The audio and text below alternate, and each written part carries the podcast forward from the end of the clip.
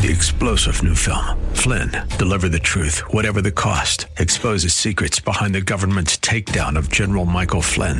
Flynn knew what the intel world had been up to. He ordered the first audit of the use of contractors. This set off alarm bells. He told the truth. He was the most dangerous person for Donald Trump to hire. They had to get rid of Flynn. Flynn, Deliver the Truth, Whatever the Cost. Available now. Watch it today. Go to Salem Now dot com. Salem Now dot com. E D I Travel. The Don Crow Show, right here from the W A V A F M Passport Auto Group studios. Now, The Don Crow Show.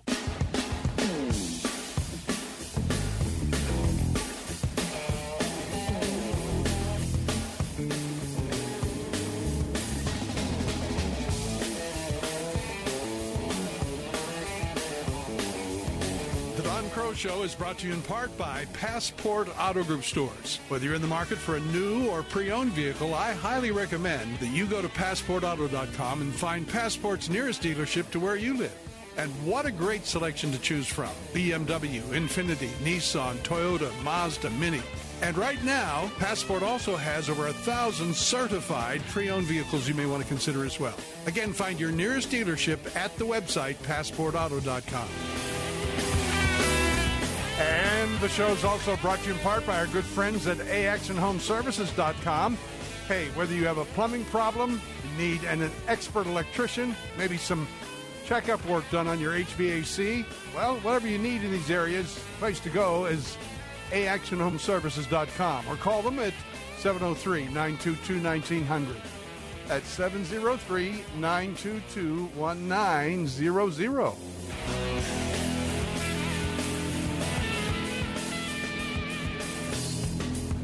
And we welcome you to the show today. Also happy to be sharing the day with the good folks in Tampa, Florida, on the Bill Bunkley Show, listening on five seventy A M, nine ten A M, and one oh two point one F M in Tampa.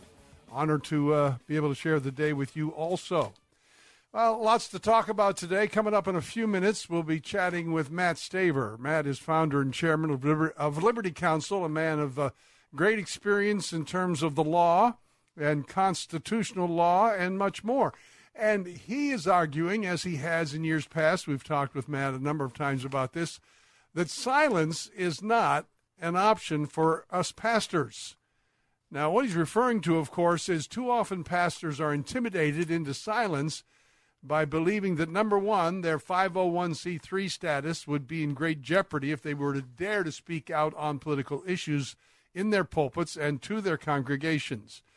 But with the uh, very critical midterm elections just weeks away now, and folks, we're not that far from twenty twenty. And I believe we are, as a nation, this is my own personal view, I suspect many of you share it, we are at a place we've never been before as a nation. We are in serious trouble uh, spiritually and morally. And it seems to me if anybody ought to be speaking on the issues of the day, not necessarily from a partisan perspective, Democrat versus Republican or Independent or any other particular particular party ideology or line, but from the principles of Scripture and the moral issues of the day. In fact, you can't have law that is not written in a moral code or out of, out of a moral code of some sort, whether it's atheism, and look what it's done uh, to uh, some of the nations of the world, or the historic. And uh, it can be argued effectively, yes, the historic roots of the American experiment, if you will, the Judeo-Christian mores and uh, fountain out of which this great nation was carved, if you will, or created. But Matt's point will be, and he'll make it far better than I could, that uh, pastors do not need to be intimidated into silence on the issues. Uh, especially when they do have such profound moral implications and social implications for our country. So we'll talk with Matt about that just coming up a, a bit later. Well, in just a few minutes, as a matter of fact. Later in the hour, we'll talk with David Cortman. He's senior counsel and vice president for another great organization, A D F, Alliance Defending Freedom. And you may have already seen the headline, City of Atlanta has to pay one point two million dollars to a former fire chief after firing, uh, firing him because the courts have ruled they violated his First Amendment freedoms. Now, in a word, he wrote a book, a little book really on his own time.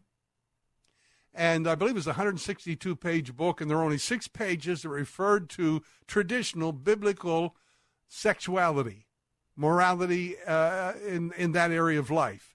And he wrote it really for, a, I believe, a discussion group for his church. But we'll find out how this all came to light to begin with, and how, in fact, the city of Atlanta and its mayor decided that what he said was intolerable and unacceptable. In an age of toleration, they could not tolerate his book, and so they fired him. Well, today, as I understand it, he's one point two million dollars richer. Uh, I don't believe he has his job back, but we'll talk about all of that with David Cortman coming up a little later this hour. And uh, coming up next hour, we have told you once before, we want to tell you often about it, a very special event's coming up on Saturday evening, November tenth, from seven to nine p.m., One Body Prayer for the Persecuted Church. It's going to be held at Chinese Community Church on I Street in Washington, and Elizabeth Doherty is going to come back and talk with us. She is with twenty-one Wilberforce. They're one of the supporting organizations to this or, this uh, wonderful evening of prayer for one body dot org is the sponsoring organization, prayer for one body dot org. You can check the details out there as well. But we would love to have you join a lot of us at that evening uh, on uh, Saturday, November tenth. Of course, we're moving into November. The first two Sundays of November are, uh, for the last number of years, marked as International Days of Prayer for the Persecuted Church. And many churches choose one or the other, depending on the convenience to their calendar, for praying for the suffering church around the world. And on the tenth, Saturday evening, it's uh, certainly non-denominational, open to anybody who wants to come and pray for our suffering brothers and sisters around the world. And there are a number of not- notable voices coming from the persecuted church who will be there that night. But Elizabeth will join us in the next hour with more of the details. And then we had the chance to talk briefly with a, a, a good uh, author, a, a really a very outstanding author, as a matter of fact. David Limbaugh wrote a book, another one. Uh, this is one, uh, Jesus is Risen, and we shared that in an earlier hour last Friday, I believe in the five o'clock hour. We're going to share, uh, four o'clock hour, rather. We're going to share that at, toward, uh, toward the end of the show today. I want you to hear that once again, uh, especially if you love Scripture and you love the story of Paul. He brings insights and uh, thoughts to it with his latest book. He's written, I don't think, I think eight bestsellers so far. And uh, God has really blessed him and given him a gift in that area. He's a well-trained lawyer, but also a, a very outstanding writer, and we'll talk about that. It's a latest publication coming out of Regnery. Uh, what else do we have? I think that's kind of covering it. Uh, we'll give you an update later on as to the Bible League campaign. We really are moving forward, but not there yet. Uh, but I know that Tampa also works in these areas, and we all work together to really send the Word of God out over the world. So whether you're hearing it on Tampa or whether you're hearing it here in W A V A, these campaigns that you hear, they really do deserve your support and your investment, because I'll tell you this, uh, Salem would not have any of these campaigns on the air if they were not legit and hadn't been thoroughly vetted, so you can trust that, and you can give generously to the campaign of your choice. Hey, stay with us. We have more here on The Don Crow Show.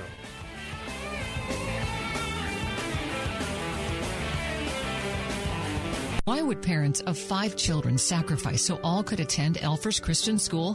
Ask Diana Burke. I just love the heart of the people here. The teachers are very warm. It's traditional classrooms. They're small sizes, and it's a safe environment, and they feel very loved. Your child deserves to soar with the Christ-centered education at Elfers Christian School in Newport Richey. Call for a campus tour at seven two seven, eight four five, zero two three five. online at elfers christian school dot org. Get your tickets now for the Saint Pete Y M C A Mayor's Prayer Breakfast, Tuesday, October thirtieth at the Coliseum. Come together to pray for our city and hear from Doctor Rick Rigsby, sharing his story of inspiration, empowerment, and insight from his book, Lessons from a Third Grade Dropout. Join community prayer leaders at the annual Saint Pete Y M C A Mayor's Prayer Breakfast, seven a.m. to nine a.m., October thirtieth at the Coliseum. Get tickets now at s t pete y m c a dot org. That's s t pete y m c a dot org. This is Michael Medved. I'm here with Mike Stahl from Health Markets, helping folks find the right Medicare coverage. The news reports say that the rates might be going down. The cost of many Medicare plans are decreasing this year. So you have to ask yourself, are you getting the best rate? Health Markets offers a free service with access to thousands of Medicare plans. Plans that can eliminate your out-of-pocket costs. Plans with zero dollars premiums. And even plans that pay you back. What is it people need to keep in mind? With so many new options, it can be confusing. You can get objective help to find a plan that may cost less and cover more, with lower copays, more choices like dental, vision, and prescription drug coverage, and the freedom to see the doctors you choose. Don't miss out on savings you deserve. Our Health Markets Medicare assistance is free. Thanks, Mike. This is Michael Medved for Health Markets. Find out if you can get a Medicare plan that pays you back. Call eight hundred, seven three five, eight eight zero three. That's eight hundred, seven three five, eight eight zero three. eight hundred, seven three five, eight eight zero three. Decorating a light switch cover? That's a do-it-yourself. Rewiring the light switch? That's a don't do-it-yourself. Don't take chances. Call your locally owned Mister Sparky for any electrical repair. We always leave your home safer than we found it, and Mister Sparky's straightforward pricing means no surprises. You don't have to put up with any malarkey. Call eight eight eight, eight, SPARKY. Terms and conditions may apply. Call for details. Independently owned and operated. Licensed in the respective state or county. We turn your broken glass into cold hard cash. Auto Glass America. That's right, Tampa Bay. If you have a cracked windshield and full coverage insurance, they can install a new one for free and buy back your old one for up to one hundred dollars cash on the spot. Call eight one three, nine six, GLASS. That's eight one three, nine six, G L A S S. eight one three, nine six, GLASS. We turn your broken glass into cold hard cash. Auto Glass America.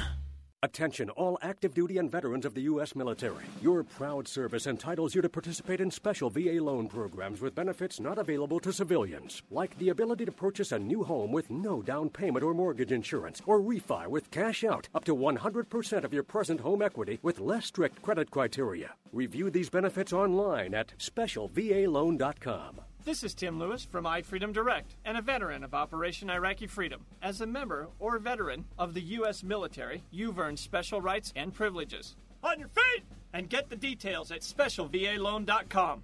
special v a loan dot com is a website of iFreedom Direct Corporation, a private lender approved by the V A and licensed in most states. In some states, restrictions and limitations apply. For a current list of licenses, disclosures, and all benefits, go to special v a loan dot com or call eight eight eight, nine hundred, V A Loan. Licensed by the New Hampshire Banking Department, Company N M L S three one two two and Lewis N M L S one five seven six zero three.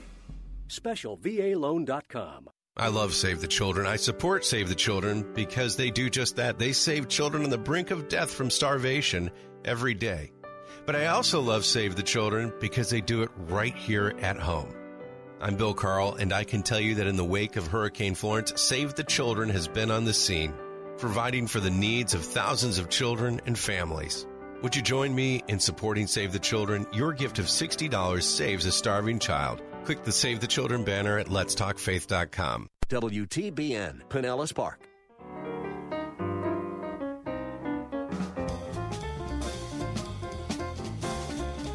The Von Crow Show on W A V A, brought to you in part by Local Expert Realty.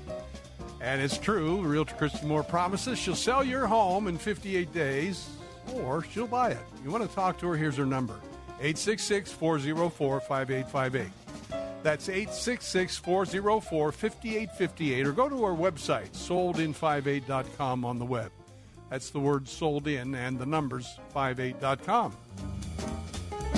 With the very critical midterm elections now mere weeks away, as I said a moment ago, and, uh, of course, the general election of twenty twenty not all that far off, my guest this hour argues that silence at such times as these is not options uh, is not an option for pastors.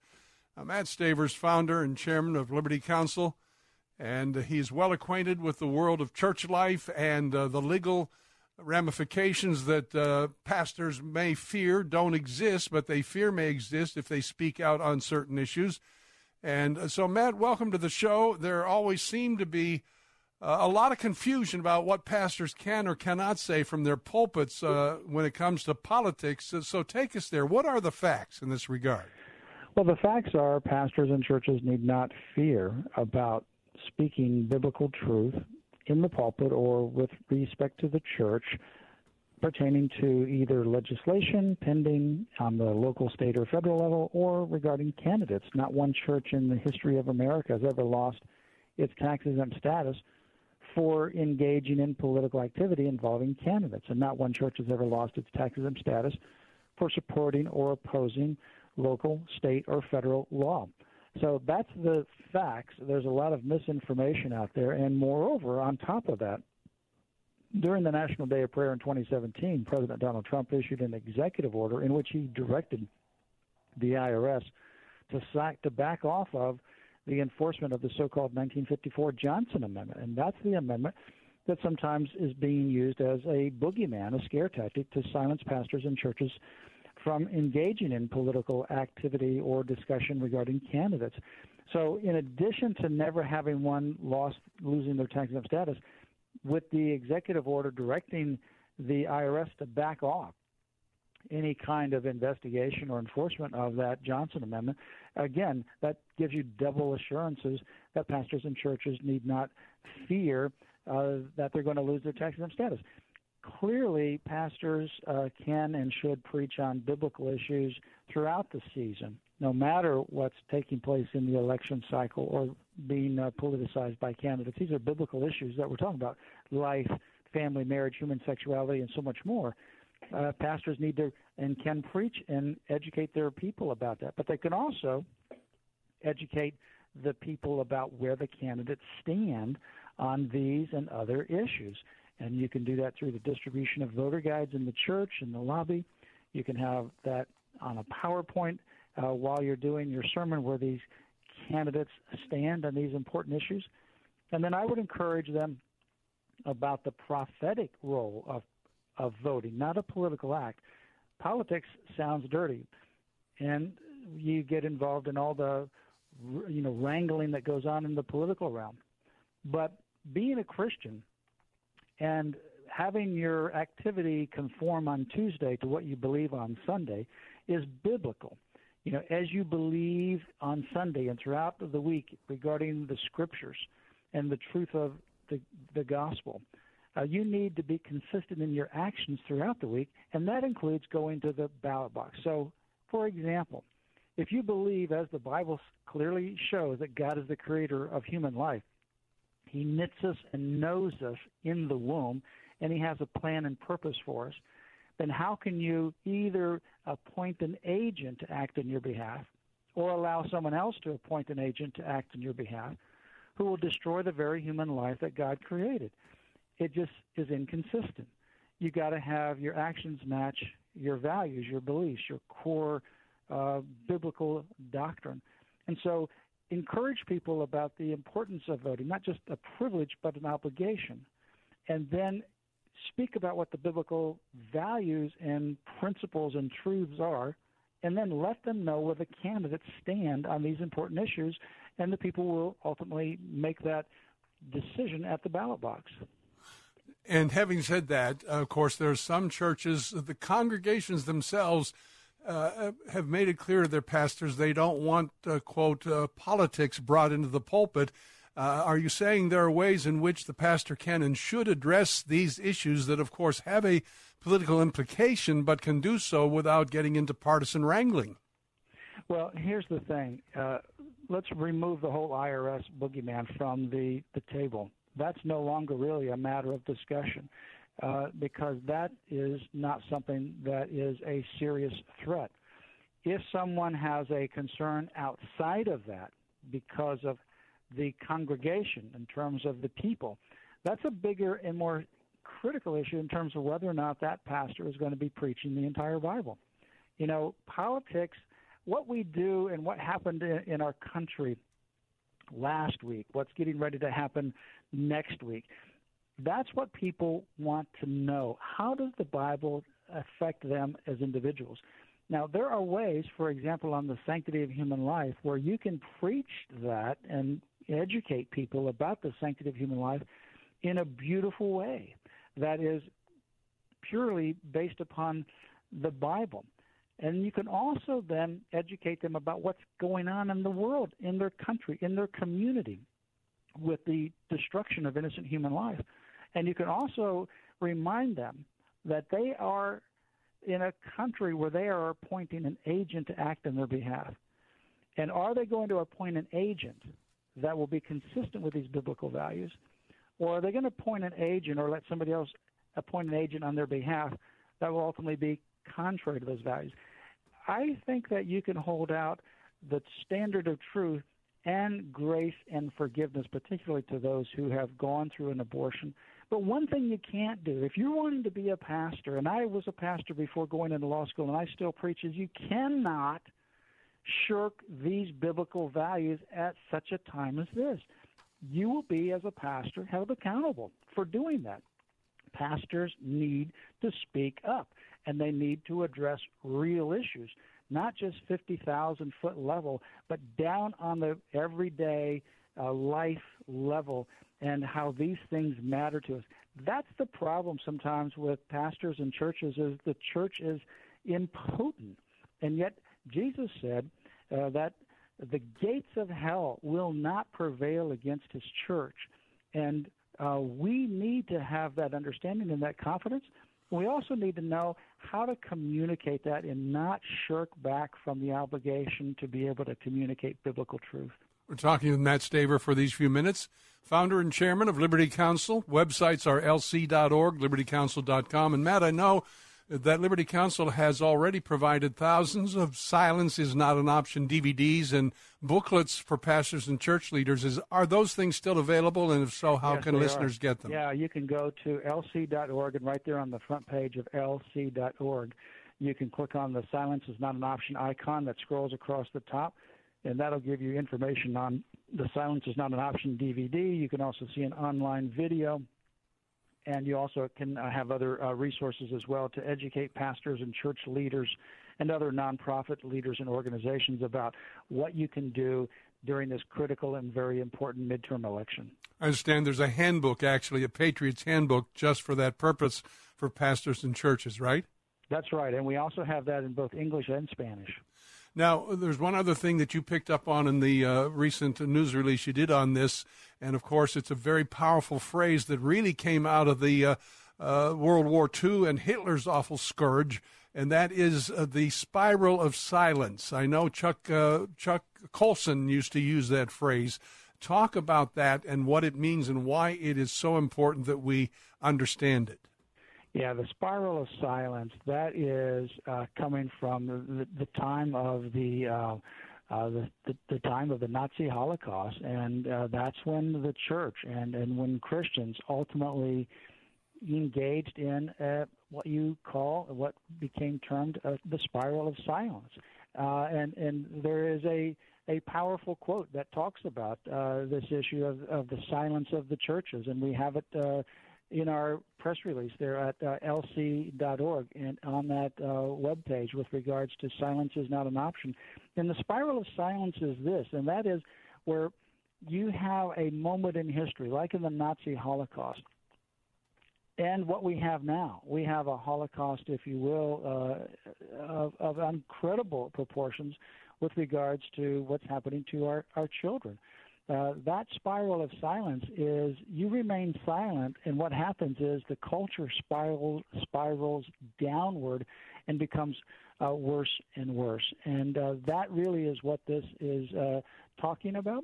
And uh, here's what it here's what it actually says. Um, it, it it it's a German political scientist that coined the expression, and Uh, began the career working for a newspaper during Hitler's years, uh, where this uh, political scientist found that people conceal their views when they think they are in the minority, or they may face reprisal for their beliefs. And uh, this journalist says, this political scientist, we saw, quote, the spiral of silence had devastating results in Nazi Germany. We need to stop the spiral of silence in America, and pastors, you know, they need to obviously speak up now. We don't want history to look back on us during the bloodshed of children, the deconstruction of God's definition of human sexuality and marriage, and look back on us and say, like we look back on the Nazi Germany era and say, what in the world were they thinking? Why was the church silent? Mm.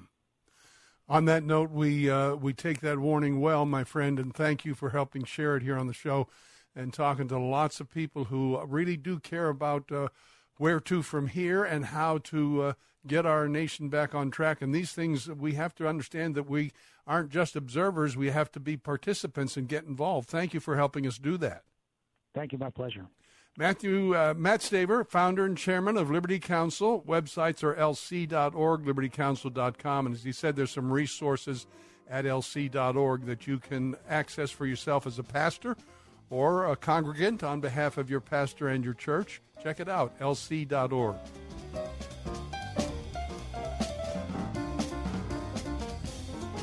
Hi, I'm Jim Daly with John Fuller, here to remind you that Tuesday, November sixth, is an important midterm election, and you're encouraged to vote. The midterm may not receive the media attention that a presidential election does, but it's vitally important that you cast your vote. And if your state has early voting, you may be able to vote weeks before November sixth. The key, though, is that you participate. In the November midterm, voters will decide all four hundred thirty-five members of the U S House of Representatives, one-third of the seats in the U S Senate. Also, the makeup of eighty-seven percent of state legislative chambers and more than one hundred twenty-five ballot measures in thirty states. So remember, your vote is critical. For voter registration information, including links to state-based groups and voters' guides, go to Focus on the Family's election website. Commit, the number two, the word vote, twenty eighteen dot com. That's commit to vote twenty eighteen dot com. If you've ever dreamed of traveling to Japan, Travel Cats has crafted an amazing journey of discovery, combining both the modern spirit and the timeless traditions of Japanese culture. You'll encounter iconic sights like the neon skyline of Tokyo, foodie hotspots of Osaka, a memorable night in a traditional ryokan, and so much more. Learn more by calling Travel Cats at three five two, two seven seven, seven three zero zero or go to travel cats dot com. That's travel, K A T Z dot com. The Cal Thomas Commentary is brought to you by Values Through Media. Now here's syndicated columnist Cal Thomas. Should you need any additional evidence that the deep state exists and that it has tried to undermine President Trump since his inauguration, here it is. The Justice Department has charged a Treasury Department employee with giving a reporter confidential banking reports tied to former Trump campaign chairman Paul Manafort, alleged Russian agent Maria Butina, and other suspects charged in special counsel Robert Mueller's Russia investigation. Federal prosecutors say Natalie Mayflower Sowers Edwards leaked the material to a journalist not named in the criminal complaint. Edwards is a senior official at Treasury's Financial Crimes Enforcement Network, an irony if I ever heard one. She's charged with trying to conceal her relationship with a reporter. She first denied having any contacts with the media, but according to court documents, subsequently confessed. The Trump administration has stepped up efforts to stop these leaks. One hopes they will succeed, and that the Edwards case is just the beginning. I'm Cal Thomas. For a free copy of today's commentary, visit cal thomas dot com or write us at Values Through Media, P O. Box three seven three three four zero, Key Largo, Florida three three zero three seven. That's P O. Box three seven three three four zero, Key Largo, Florida three three zero three seven. Please specify the date and subject. Your tax-deductible gifts to Values Through Media help support us. Listen again next time for the Cal Thomas Commentary. The following is not an actor, but a real-life story from Trinity Debt Management. It's probably been about ten years ago. I had quite a few credit cards. The interest on the cards was really high. I was making the minimum payments, but barely. And it was just getting to be too much, so I called Trinity. If you're in debt and you need help, call Trinity at one eight hundred nine nine zero six nine seven six to talk to a certified counselor. They met with me, and they were able to get all of my credit cards in one lower payment. Trinity Priority will consolidate your accounts into one easy-to-manage monthly payment, put a stop to late fees and over-limit charges, reduce your interest, and possibly improve your credit score. You'll save thousands. They did help me learn how to manage my money. Now, you know, we have a house, and we're doing a lot better. If your debt has you down, call Trinity at one eight hundred nine nine zero six nine seven six. My name is Holly, and I am debt-free for keeps. one eight hundred nine nine zero six nine seven six. Faith Talk five seventy W T B N. Online at lets talk faith dot com.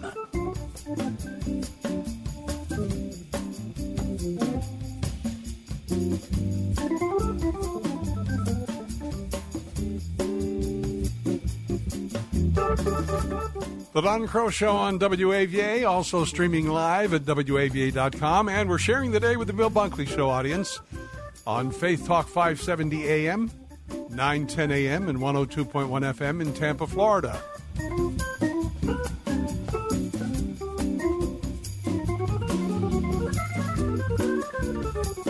Headline, City of Atlanta to pay one point two million dollars to former fire chief after firing him, violating his First Amendment freedoms. It's the story. Some of you, I'm sure, are well aware of it. Others of you may be just hearing about it. It's a story about uh, Calvin Cochran, a man who, as John Stone Street of Breakpoint pointed out back in January of this year, had for more than three decades built a record of service and expertise that made him one of the most respected fire chiefs in the entire country. And then he dared to write a book, on his own time, mind you, which the uh, city of Atlanta and its mayor apparently dis, uh, didn't like, disagreed with. First, suspending him for thirty days, uh, requiring some sensitivity training, finally firing him. Well, joining us with more details on this very important story, David Cortman. David is senior counsel and vice president of U S litigation with A D F, Alliance Defending Freedom. David, welcome to the show, and kind of fill us in more on the backstory of how this all started uh, back along. Would you? Was it uh, the, uh, three or four years ago? It was, and thanks for having me on. It was actually four years ago. And uh, remarkably enough, it all started with uh, Chief Cochran, as you mentioned, has been uh, decorated in the, the fire services industry for the last over three decades. And he's also in leadership at his church. Uh, so he was having a men's Bible study. And through some of the questions that kept coming up, he felt uh, led to, to, to write a book uh, for men, uh, showing them how to be uh, godly leaders and godly husbands and godly fathers and those type of things, straight from Scripture. Wrote the book on his own time, um, gave out a couple of copies to either fellow Christians at work or just a few people who asked for it. And what happened was someone apparently took the book home, read through the entire one hundred sixty-two pages, found a passage or two that defended them, that basically said what Scripture says is that sex should be between a man and a woman inside a marriage, uh, went back to work, complained that they were offended, and then that's what ultimately led to his to his firing after his, uh, his stellar career. And as I understand, it was like six pages out of the one hundred sixty-two pages of the book, something very small, number one. And number two, he was. Uh, you've already made the points, I think, quite clearly. This man was writing a book on his own time. Uh, it seems to me that everybody could be in jeopardy if this uh, case had been allowed to stand. Well, that's exactly right, and, and for several reasons. First of all, what was interesting, um, the city said that one of the, the main reason they fired him is that he didn't get pre-approval from the government uh, before writing his book. Uh, when we went to court, we basically argued that that's unconstitutional. The only permission you need to write a book on your own time is the First Amendment. Um, but I- interestingly enough, the court basically agreed with us and said that's an illegal policy that the city had to have to approve whatever you're writing about, never mind your own faith, uh, to get approval from the city beforehand. So they ac- actually have this uh, codified in their city requirements? They do, and, and what's funny about it is they tried to use what everyone's familiar with is, is a moonlighting policy, uh, which certainly makes sense if you're going to be working at night in a different job or if it conflicts with your hours or your duties, that's understandable. But they actually, it's written so broadly that it actually covers anything you do where you get any type of money from, whether you make a profit or not isn't the point. And so they applied it to him writing a men's devotional uh, on his own time outside of work, which was quite remarkable, we thought. Well, how did the arguments go up to the point of uh, thank thank thank the Lord and thank the good work of A D F uh, in, in getting this case resolved? But uh, how what were some of the arguments that they defended themselves on?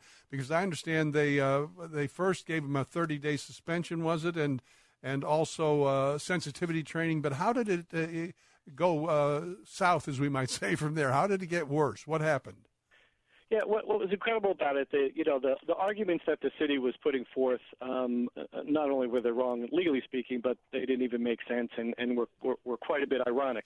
So what struck me from the, the very onset of the case was one of the talking points from the city was that the city disagrees with, with Chief Cochran on his points of view, which, by the way, were not his but from the Bible, but let's put that aside for now, and basically said the city is one of inclusivity and tolerance. And so I thought to myself, boy, that's ironic. To be inclusive and tolerant means you fire the person who happens to disagree with you. Uh, but that's the politically correct definition that we hear so much about these days. Um, so that kind of worked its way. The other thing I thought was a bit interesting was, so the, the former mayor, Mayor Reed, who fired the chief, he was actually against same-sex marriage a few years back before he was for it. So which side was okay for him to be on? Um, so they, they seem to get lost in some of the details that people differ on the, that, that issue, as, as millions of Americans do, uh, but it's not a reason for someone not to be fit to, to work for the government, obviously. David, we're going to take a break, come back, talk more, and I want you to tell folks more about A D F. Many folks uh, may not know its great work. Others I know do, because we often work with A D F here on the air, and Salem stations across the country do, but... Uh, in addition to that, we'll ask a couple other questions about this very interesting and, as I say, very palatable case in terms of its outcome for us uh, at this point. But where to from here? Uh, I want to ask David, uh, will the city have the option of uh, uh, re uh, trying to reactivate the case or uh, appeal the decision? Back with more in a moment here on The Don Crow Show. Stay with us. I love Save the Children. I support Save the Children because they do just that. They save children on the brink of death from starvation every day.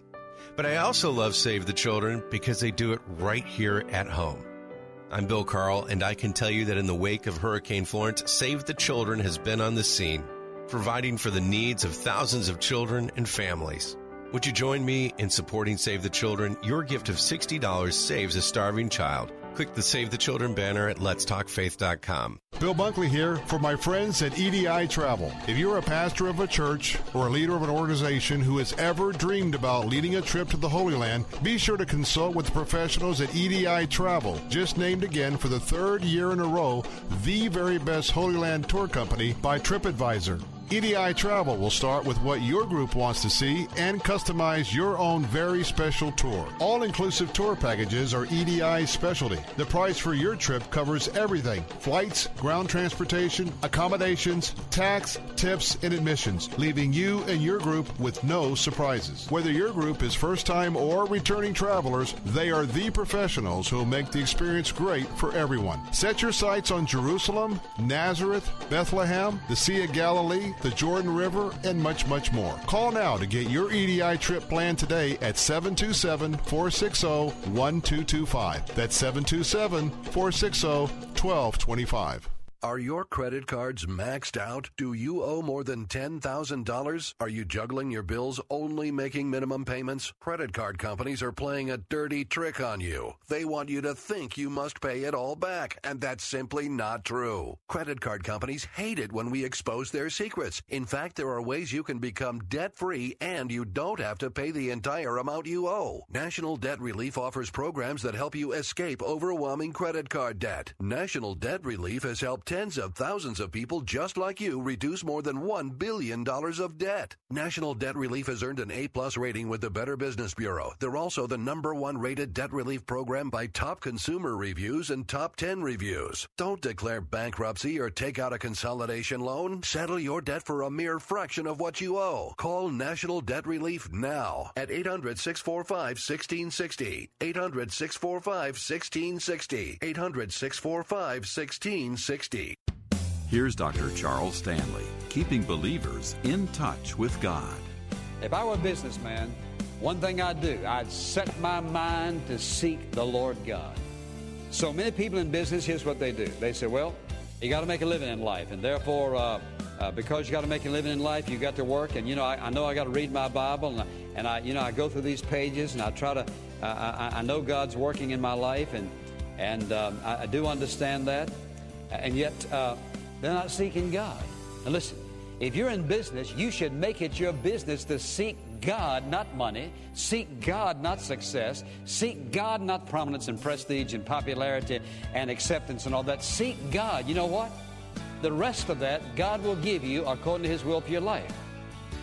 For help and hope from God's Word, visit In Touch with Doctor Charles Stanley at in touch dot org.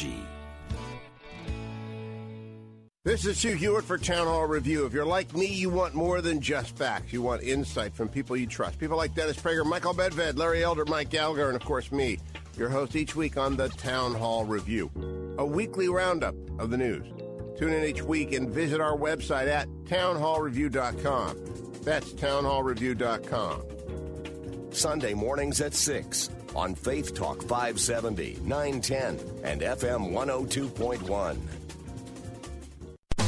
Faith Talk five seventy W T B N. Online at lets talk faith dot com.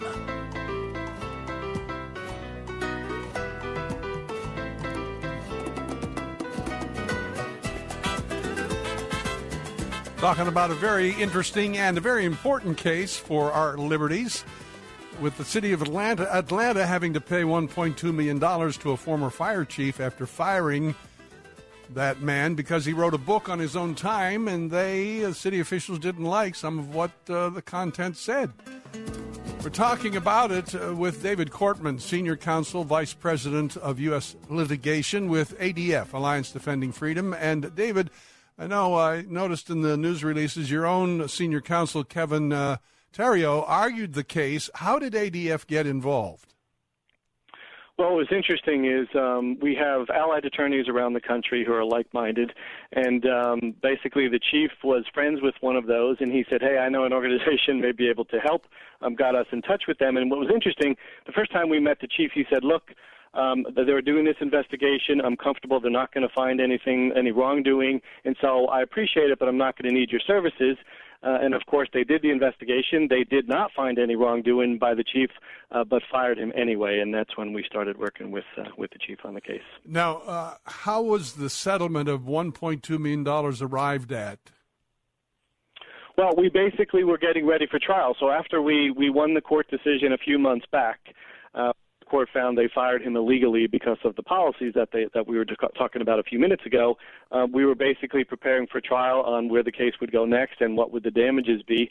Um, and so we were well into that, and uh, the city decided it was probably best to, to cut their losses now rather than go before a jury and take chances. And uh, we went into settlement negotiations and, and arrived at uh, what we think is a, a good settlement for the chief. And I'm sure they're happy to have the public uh, the uh, publicity off the front pages.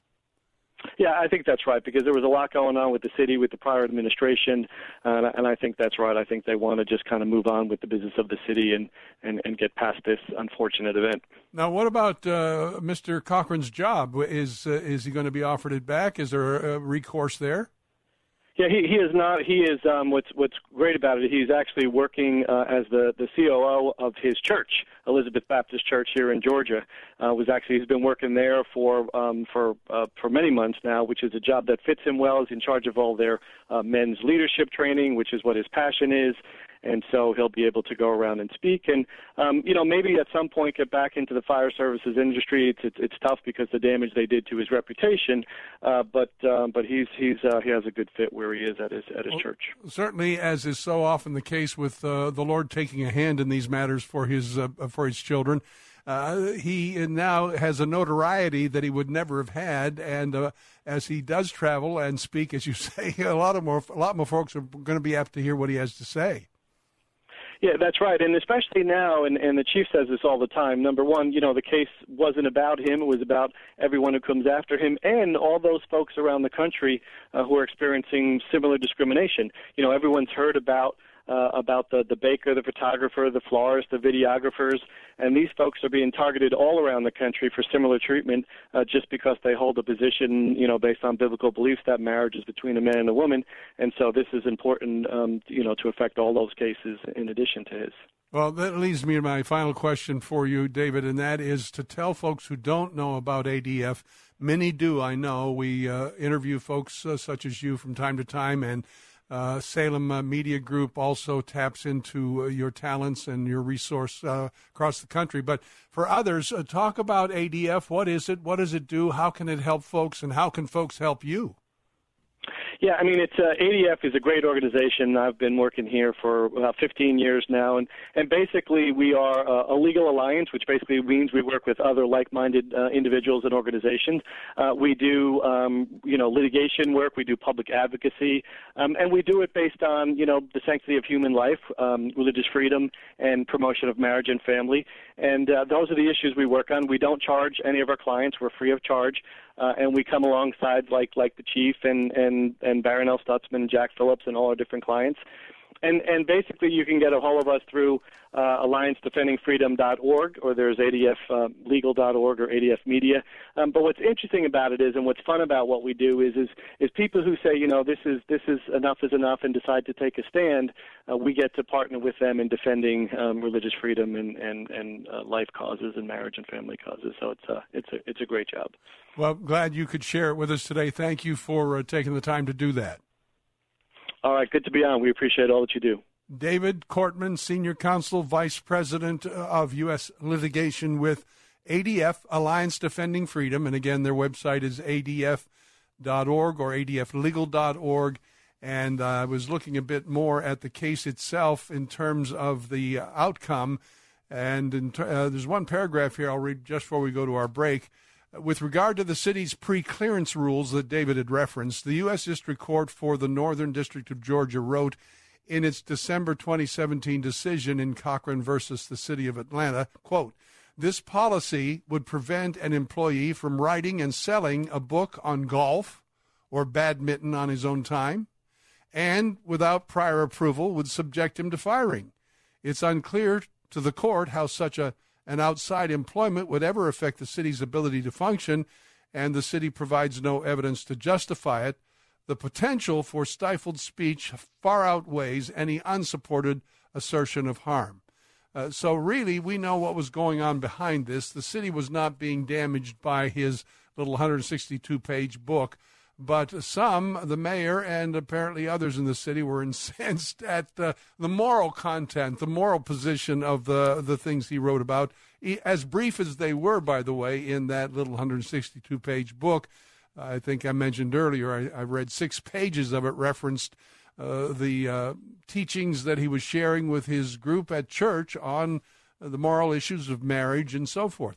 So anyway, it is a, kind of a slice of where the culture is at this point in time, folks, and we need to, I think, uh, learn several things, one of which is you don't lie down and let the government walk over you any more than the Apostle Paul did in the book of Acts, if you recall, when he more than once called attention to the fact that he was a Roman citizen and that his citizenship rights were being egregiously violated by Rome.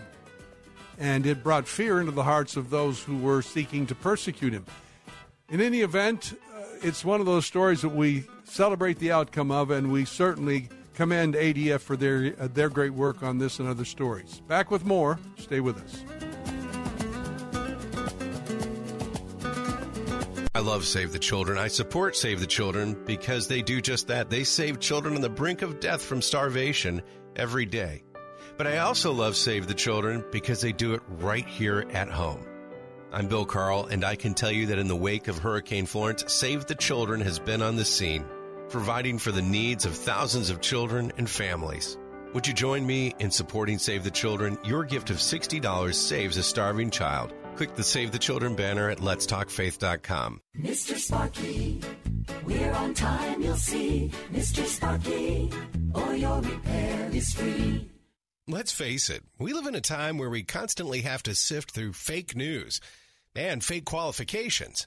Here in Florida, with the uptick in the need for electrical contractors, it's not unusual to hear about electricians who either portray their abilities beyond that which they're licensed for, or they're not licensed at all, compromising the quality of work and the safety of their clients. You can rest secure knowing that Mister Sparky electricians are fully licensed and qualified to perform the installations and repairs you require. Not only are Mister Sparky electricians fully licensed, they're background checked, drug tested, they arrive on time, and every bit of work they do is satisfaction guaranteed one hundred percent. And there's nothing fake about that. You don't have to put up with any malarkey. Call eight eight eight, eight, SPARKY. What could cause a book about missions to sell over four million copies? Find out by receiving a free copy of Revolution in World Missions from Gospel for Asia, a new way to share Christ's love. You'll also receive their Christmas catalog that allows your family to share a gift in Jesus' name to those in great need in Asia, and will also help support national missionaries. Get your free book and catalog now. For Gospel for Asia's free Christmas catalog and book, go to lets talk faith dot com. Welcome to Classical Conversations on Homeschooling, cultivating a love of learning through a Christian worldview. Here is Classical Conversations homeschooling advocate Lee Bortons. I'm here with Mary Alfs. She's the Chief Marketing Officer for Classical Conversations, as well as a good friend to me. One of the things I think surprises people about Classical Conversations is that we're not just there to get them through credits, not to help students get through a subject. What is it that we do best at helping people? We help them to learn and to learn how to think. And so they're independent learners. Right now, I'm living in the place of just having graduated my last child. So there's both that sadness that it's over, but there's also a little bit of elation, I have to say. It's like, yes, yes, we did it. It's so much fun being friends with your adult children, don't you think, Lee? Yes. You have great relationships with your children. Yeah. So mm-hmm. like, what are some of the things you do with your adult children? We went to a two-star Michelin restaurant together, and my kids were so excited to be able to experience things that they hadn't experienced, but they knew how to because of their training. And as adults, you weren't worried one bit about all those childish restaurant kind of experiences. No, no, that's true. That's true, right? I mean, you have to grow kids. Yeah. You have to walk alongside them. You have to help them see beyond themselves. Mm-hmm. And there is the caveat with that, though, kind of a downside. Your children grow up to be independent learners. Yes. They don't need you as much. Aww. And for some of us mothers, that's really, really hard. But evidence is so very, very clear at the end of it all. They have learned. They have learned how to learn. They have learned how to love learning. And they have learned how to live life. That is great. You've been listening to Classical Conversations on Homeschooling with Lee Bortons. To learn more, visit classical conversations dot com. Faith Talk five seventy W T B N. Online at lets talk faith dot com.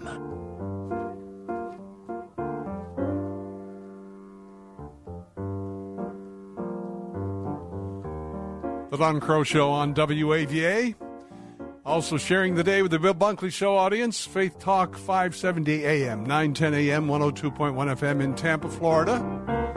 And looking at a story uh, just pulled off the wires. Uh, Stream dot org and also Daily Caller News Foundation, The Source. The Department of Health and Human Services is seeking to create a legal definition of sex under Title nine, federal civil rights law dealing with education. New York Times reporting Sunday after obtaining a memo from the administration.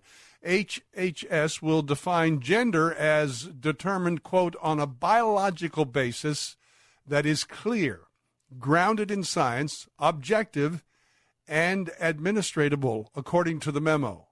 This, according again to the New York Times report, definition would define gender as either female or male, according to a person's genitalia at birth. Discrepancies would be determined by genetic testing, according to the memo. But the language refers to sex, not gender. Sex means a person's status as a male or female based on immutable biological traits identifiable by or before birth, the memo reads. The sex listed on a person's birth certificate as originally issued shall constitute definitive proof of a person's sex unless rebutted by reliable genetic evidence. Now, the Trump administration claims that former President Barack Obama instituted policies that wrongfully allowed sex, in quotes, to include homosexuality and gender identities, which paved the way for individuals to choose their gender. The courts and previous administration took advantage of this circumstance to include gender identity and sexual orientation in a multitude of agencies under a multitude of laws, leading to confusion and negative policy consequences in healthcare, education, and other federal contexts, says the memo. and H H S's Office of Civil Rights Director Roger Severino in twenty sixteen called Obama's policies, quote, the culmination of a series of unilateral and frequently lawless administration attempts to impose a new definition of what it means to be a man or a woman on an entire nation. H H S will present the new definition of sex to the Department of Justice by January twenty nineteen, according to Trump administration officials. One more blessing that has come out of the Trump ad- administration over the last twenty months or so uh, to, well, move us back towards sanity, right? That's it for this hour here on The Don Crow Show. To stay connected and receive exclusive offers from W A V A. We're here to give you strength between Sundays. Let's not talk about glory. Let's talk about suffering. It's the cross, then the crown. It's humiliation, then the exaltation. Guys, are you up for that? And in God's goodness, they were up for it. We're here for you. Faith Talk A M five seventy. Online at lets talk faith dot com. Faith Talk five seventy, W T B N, Pinellas Park. Online at lets talk faith dot com, a service of the Salem Media Group. Breaking news this hour from town hall dot com. I'm Keith Peters.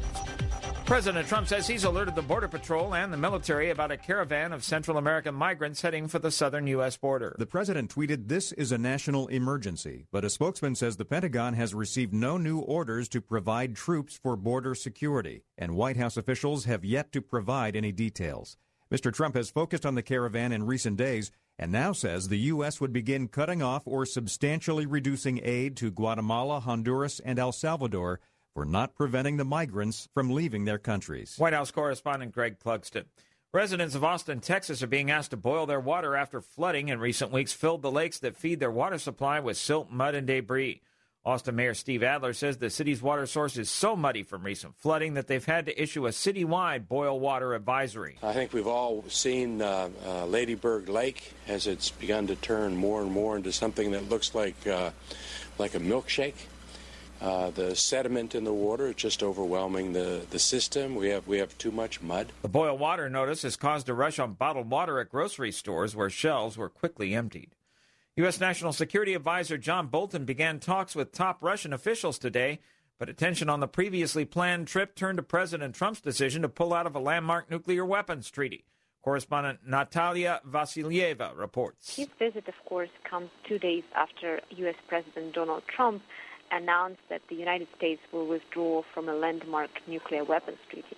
In the meantime, the Kremlin has already said that it is concerned about those intentions. Mister Trump says Russia violated terms of the treaty that prohibit the U S and Russia from possessing, producing, or test flying ground-launched nuclear cruise missiles. On Wall Street, the Dow down by one hundred twenty-seven points, but the Nasdaq rose twenty, the S and P dropped twelve. More on these stories at town hall dot com. When it comes to your pain, many of you might be skeptical, like I was, about ordering Relief Factor. Pat Boone again for this wonderful one hundred percent drug-free supplement designed to help your own body lower or eliminate occasional aches and pains due to aging, exercise, everyday living. I'm not skeptical any longer. The three-week quick start is now discounted to only nineteen ninety-five dollars. Why don't you let us see if we can get you out of pain, too, at relief factor dot com.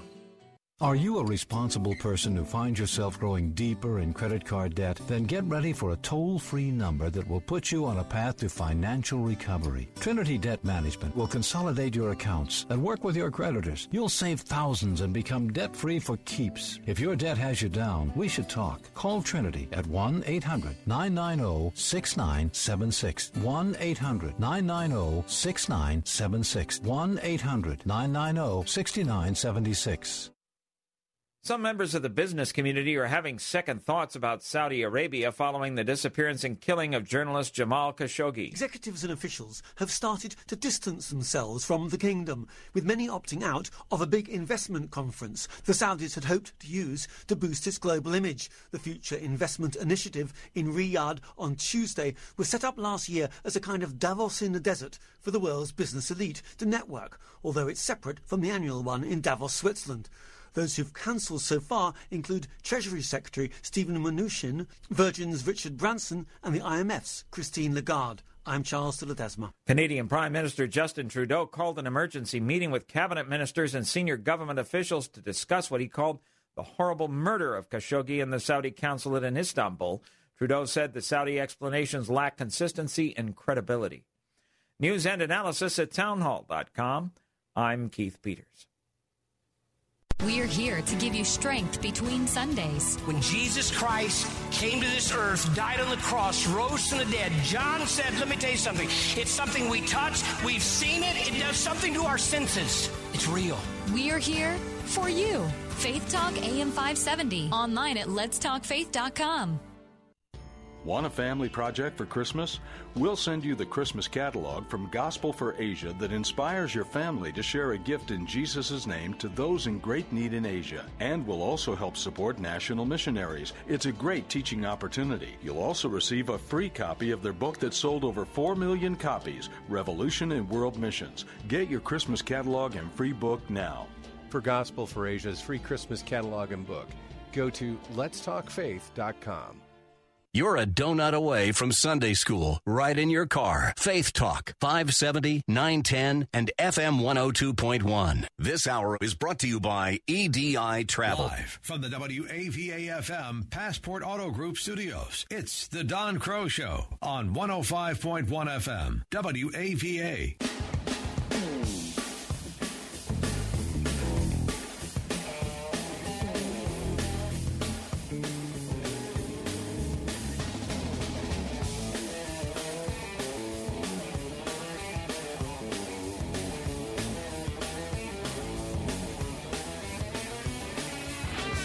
Hello there, folks. Welcome to another hour of the Don Crow Show, Monday through Friday, four to six each afternoon. We get to uh, talk together about stuff going on in the world, matters that matter, issues of significance that you and I want to learn about.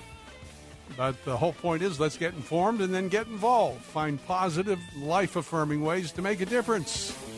And as always, great to have you with us today, sharing the day again with the Bill Bunkley Show audience on Faith Talk five seventy A M, nine ten A M, and one oh two point one F M in Tampa, Florida. And, of course, all of you here, W A V A dot com, and streaming live on the web at W A V A dot com and one oh five point one F M right here in Washington, D C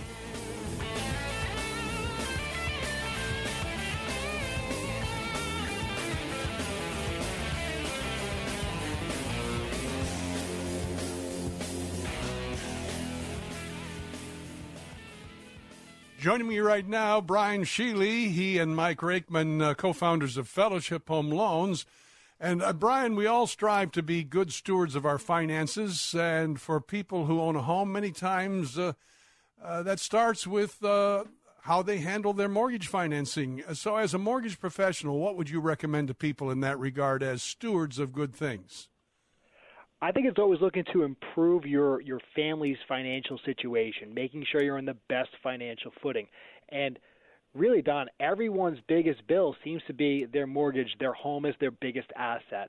So having that mortgage checkup, giving a phone call, going online to fellowship home loans dot com, and just getting that free analysis, that mortgage checkup, say, hey, am I in the best situation possible? And you're going to get an honest answer. That's the one thing we can guarantee. So I think it's always looking to continuously improve your family's financial situation. And it starts with your mortgage.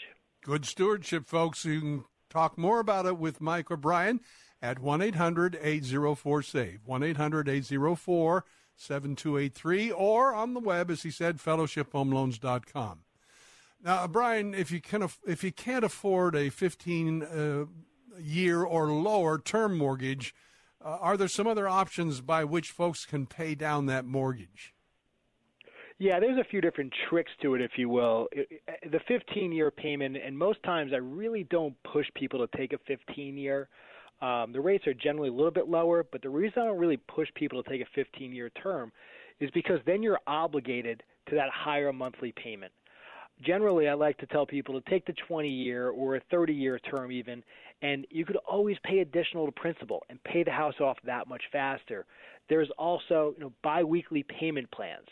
uh, or just making one additional payment a year, you'll chip away at the principal, chip away at the term, and save yourself hundreds of thousands of dollars on the mortgage by doing so, but without being obligated to that higher monthly payment on a fifteen-year term. Now, I know you and uh, Mike have recommended paying off uh, debts that folks may have with the equity that they have built into their house. Often they may not even realize the equity is really there. They haven't looked at it in a while. But uh, what's the best way to do that? Uh, should we? Uh, should folks look at a refinance or maybe a home line equity of uh, home line uh, home equity line of credit or uh, just a straight out private loan? What should they do?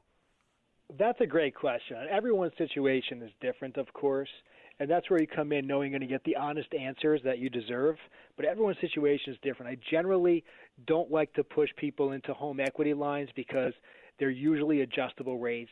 They're usually interest only. It's usually just like a large credit card attached to your home. Personal loans usually come with a very high interest rate, one of those unsecured loans. Generally, I like to say that a refinance is the best situation because you're, you're going to get a fixed rate. You're going to be able to wrap everything into one. But again, I cannot preface this enough. Everyone's situation is different, and that's why we're blessed here at Fellowship Home Loans, just to be able to, to look at everyone's situation differently and do more listening and less talking. They're ready to do it for you, folks. Good to talk to you today. As always, uh, my friend, uh, my best to you and, uh, and Mike for this week. Thanks, Don. Thank you. Again, that's Brian Shealy, he and Mike Rakeman, co-founders of Fellowship Home Loans, mortgage lending guided by Christian principles. That toll-free number is one eight hundred eight oh four SAVE, one eight hundred excuse me, one eight hundred eight oh four seven two eight three, or you can visit them on the web, as he said, at fellowship home loans dot com. A couple of minutes before our next break coming up, and I wanted to go back for just a bit more to this great story. It's from the Daily Caller News Foundation. You can find it also at stream dot org. Trump administration considering policy that anchors sex in biology. That's the headline. And we mentioned earlier that H H S is uh, presenting a new definition of sex to the Department of Justice by January of next year. This according to Trump administration officials. And the new policy will, in fact, I say, return us back to sanity in terms of uh, how the government looks at sexual identification and categorization, if you will. Uh, the new policy will affect the status of transgenders serving in the military, as well as students who identify as the opposite sex. And as this piece reports, since Obama loosed the de- loosened the definition of Title nine, divisive battles have been fought over which bathroom students can use in school, as well as what sports teams they can play, play on. Companies have adopted plans covering the costs of therapies and surgeries for transitioning employees, and some states have mandated that the insurance companies pay for the sex change operations and other cosmetic procedures. Uh, but President Trump instituted the ban on such persons serving in the military, as we remember, on August of twenty seventeen. A U S district judge blocked that move in October, ruling the policy was a Fifth Amendment violation.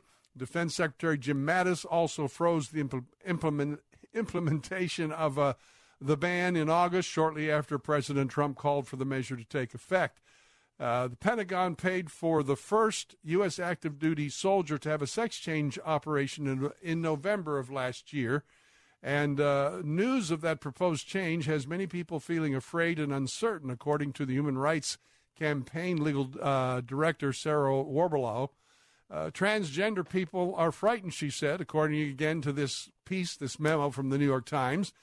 The proposed definition, uh, she says, is extreme. Uh, actually, another commenter said uh, this proposed definition of sex is extremely an extremely aggressive legal position inconsistent with dozens of federal court decisions. Uh, the pro, the uh, proposed policy comes under the W H O, World Health Organization, announcing in June that it won't classify being transgender as a mental disorder in its upcoming issue. So I'm sure we have not heard the last of this whole debate, but the larger point here uh, is, in fact, that H H S under President Trump is creating a legal definition of sex under Title nine uh, that I say returns us to normalcy or begins to move us in that direction at least. We'll be looking more at that, I'm sure, in days ahead. Stay with us. We have more here this hour on The Don Crow Show. best Christian music to brighten your day. Messages that inspire hope, life, and spiritual transformation from the nation's leading Christian teachers. And a safe place for you to grow in your faith. Sound like something you could use? Visit Christian radio dot com. Christian radio dot com is a place you can find hope when it seems there is none. Now, all of your favorite Christian radio stations can go with you wherever you go. Join us online and on your mobile app at Christian radio dot com. If you're tired of crowded classrooms, if you're ready for a school where Christian values are strengthened and not mocked, you're ready for Elfers Christian School. The best part of my experience would definitely be the relationships I've made with the teachers. It's great knowing that they're wanting the best for you in everything that you do. Your child will soar with a Christ-centered education at Elfers Christian School in Newport Richey. Call for a campus tour at seven two seven, eight four five, zero two three five. Online at elfers christian school dot org. The following message is brought to you by Health Markets, your first choice when you need health insurance for your small business. Do you offer health insurance to your employees? Call us now and see if you can save money. Do you want to offer vision and dental to your employees? Call us. Do you think you're paying too much for your current health insurance? Call us. Do you want somebody else to do all the legwork and search thousands of health plans from over one hundred eighty health insurance companies nationwide? Call us. We're Health Markets, and thanks to a little-known solution, we could help your business save thousands of dollars on health insurance costs and save your employees money, too. Our service is free. Don't miss the great savings. Call now. eight hundred, six five one, three two three five. eight hundred, six five one, three two three five. eight hundred, six five one, three two three five. That's eight hundred, six five one, three two three five. Health Markets Insurance Agency is D B A of InSphere Insurance Solutions, Incorporated, licensed in all states. Product availability varies. Are your credit cards maxed out? Do you owe more than ten thousand dollars? Are you juggling your bills, only making minimum payments? Credit card companies are playing a dirty trick on you. They want you to think you must pay it all back, and that's simply not true. Credit card companies hate it when we expose their secrets. In fact, there are ways you can become debt-free and And you don't have to pay the entire amount you owe. National Debt Relief offers programs that help you escape overwhelming credit card debt. National Debt Relief has helped tens of thousands of people just like you reduce more than one billion dollars of debt. National Debt Relief has earned an A plus rating with the Better Business Bureau. They're also the number one rated debt relief program by top consumer reviews and top ten reviews. Don't declare bankruptcy or take out a consolidation loan. Settle your debt for a mere fraction of what you owe. Call National Debt Relief now at eight hundred, six four five, one six six zero. eight hundred, six four five, one six six zero. eight hundred, six four five, one six six zero. Weekdays at one p.m. Don't miss Fresh Wind Radio with Doctor Jomo Cousins. You are a child of the Most High King. You have favor on your life. Act like it, walk like it, talk like it. If you knew who you were, you would act differently. Praise God. Keep your head up high. Why? Because I'm a child of the King. Fresh Wind Radio with Doctor Jomo Cousins. Weekdays at one on Faith Talk five seventy and online at lets talk faith dot com. I love Save the Children. I support Save the Children because they do just that. They save children on the brink of death from starvation every day. But I also love Save the Children because they do it right here at home. I'm Bill Carl, and I can tell you that in the wake of Hurricane Florence, Save the Children has been on the scene, providing for the needs of thousands of children and families. Would you join me in supporting Save the Children? Your gift of sixty dollars saves a starving child. Click the Save the Children banner at lets talk faith dot com. I'm Bill Carl, and today's guest host on The Bill Bunkley Show, Don Crow, returns in a moment. You know, if you're like me, you have a lot of apps on your phone you just don't use anymore. Why not delete one of them and make room for the Faith Talk app? It's free for your Apple or Android device, and it allows you to take Faith Talk five seventy, nine ten, and F M one oh two point one with you wherever you go. Download the Faith Talk app today. We're here to give you strength between Sundays. So he reveals himself to this Abraham. God says to him, I'm going to, through you and your descendants, build and establish a nation. We're here for you. Faith Talk A M five seventy. Online at lets talk faith dot com.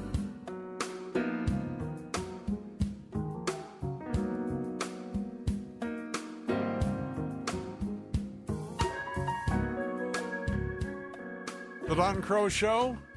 on W A V A, also sharing the day with the stations in Tampa, Bill Bunkley Show. Great to uh, spend the day together. On Saturday evening, November tenth, from seven to nine p.m., the fifth annual Night of Prayer for the Persecuted Church is going to be held here in Washington, sponsored by Pray for One Body, Pray for One Body, and supported by other organizations such as the twenty-first century Wilberforce Initiative. Now, the event's going to be held at the Chinese Community Church on I Street Northwest here in Washington. Joining us with more information about the evening is Elizabeth Doherty, Office Director uh, with twenty-one Wilberforce.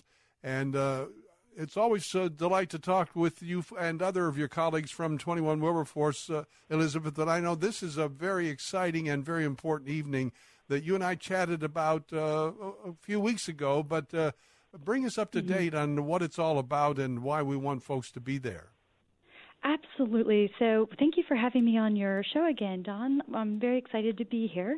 Um, we're so we're having the fifth annual Night of Prayer for the Persecuted Church, and this is really an opportunity to um, for the local D C community to gather together for an evening of prayer, to hear from individuals who have faced religious persecution themselves or are speaking out on behalf of religious minority communities who are currently facing religious persecution.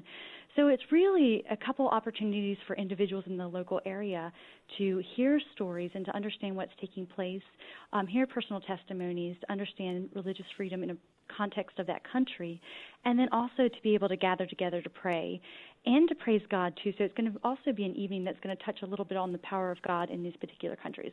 So it's going to be a wonderful evening, and we have some great speakers.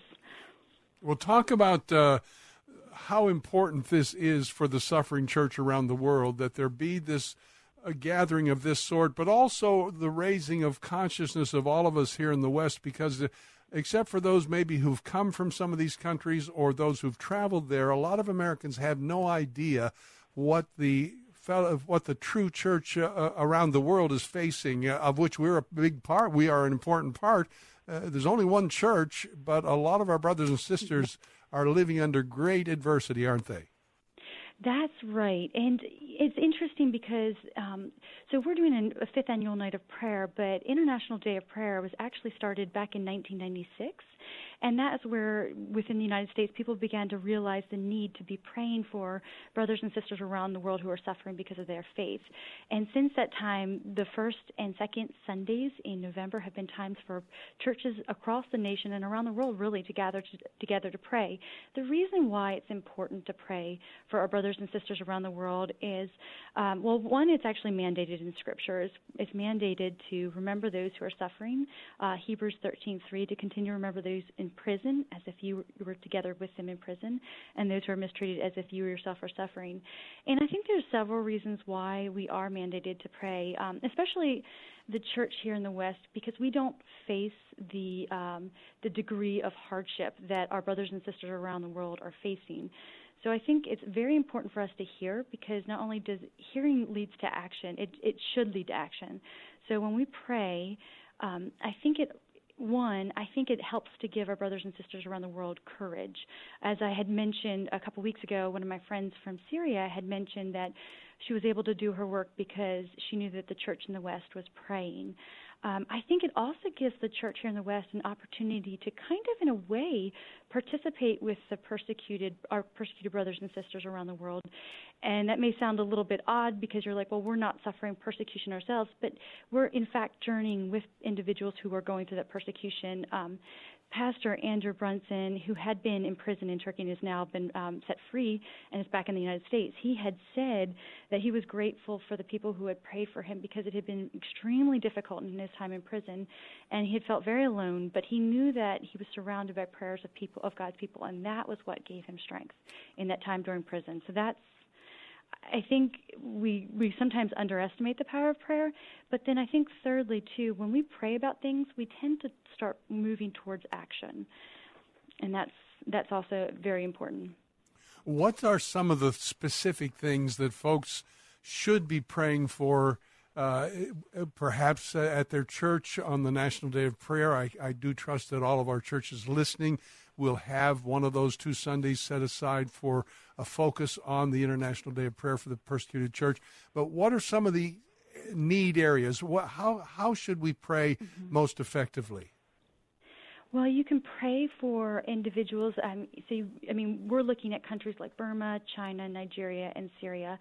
Um, and in those in those particular situations, religious freedom um, is um, is highly volatile. They, they don't have religious freedom.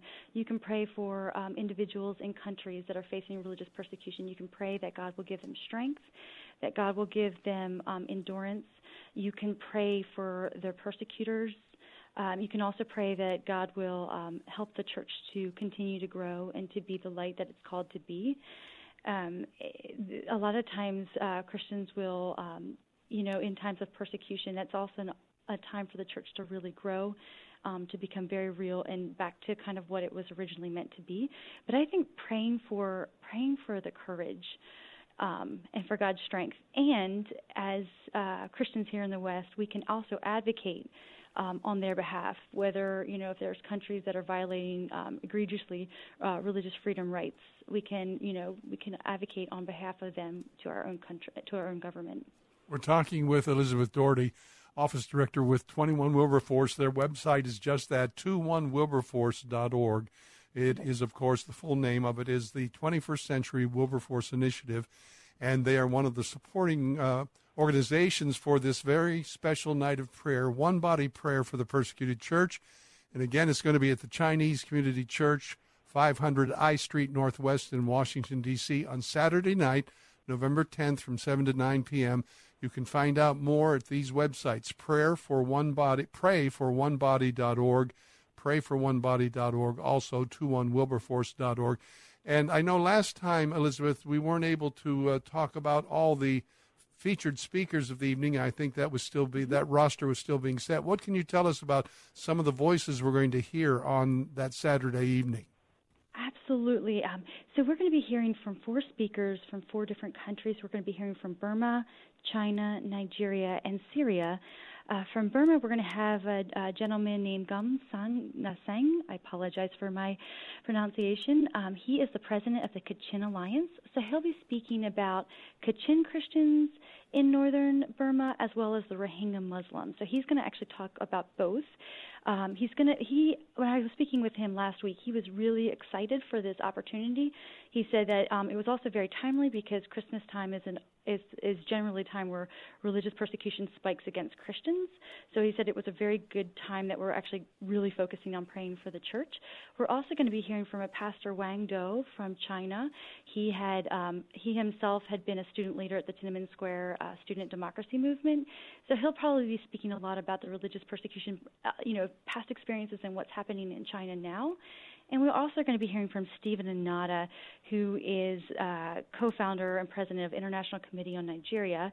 And he's working a lot, and he's Nigerian, but he lives in the United States now. He's working on advocacy for religious freedom in Nigeria. So he's going to be sharing with what's taking place in Nigeria currently and um, and why Nigeria in particular is very, very important for Christians to remember what's taking place. And then finally, we'll be hearing from Mona from Syria.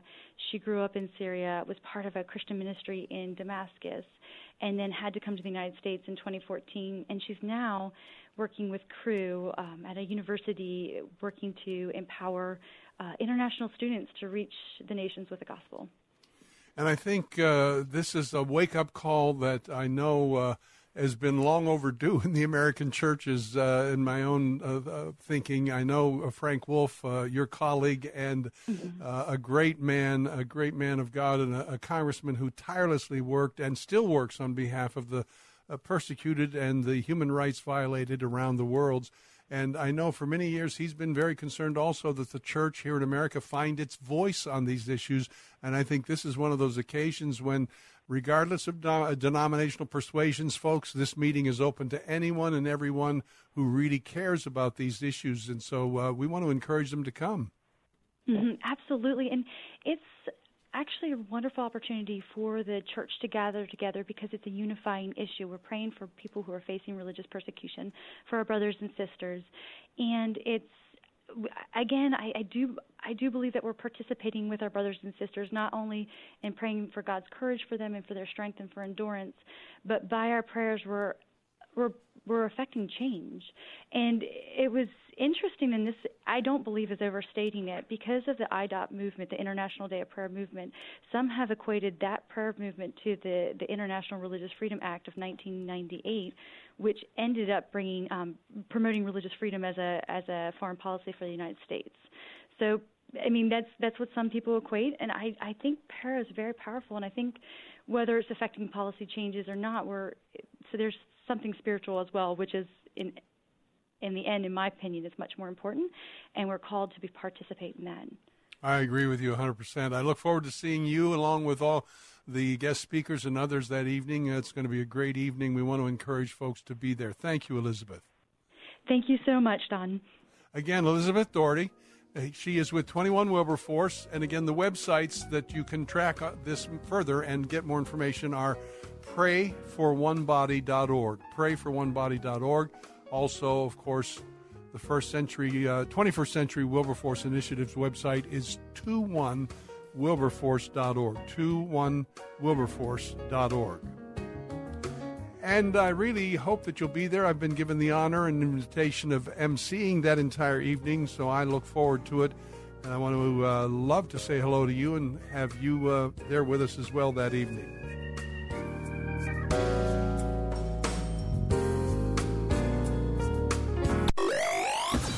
Hey, this is Bob Olszewski. Thanks for listening to Plugged In. The British folk rock act Mumford and Sons has released a new tune called Guiding Light. This lead single from the band's forthcoming album offers hope amid difficulty and encourages listeners to leave behind the darkness.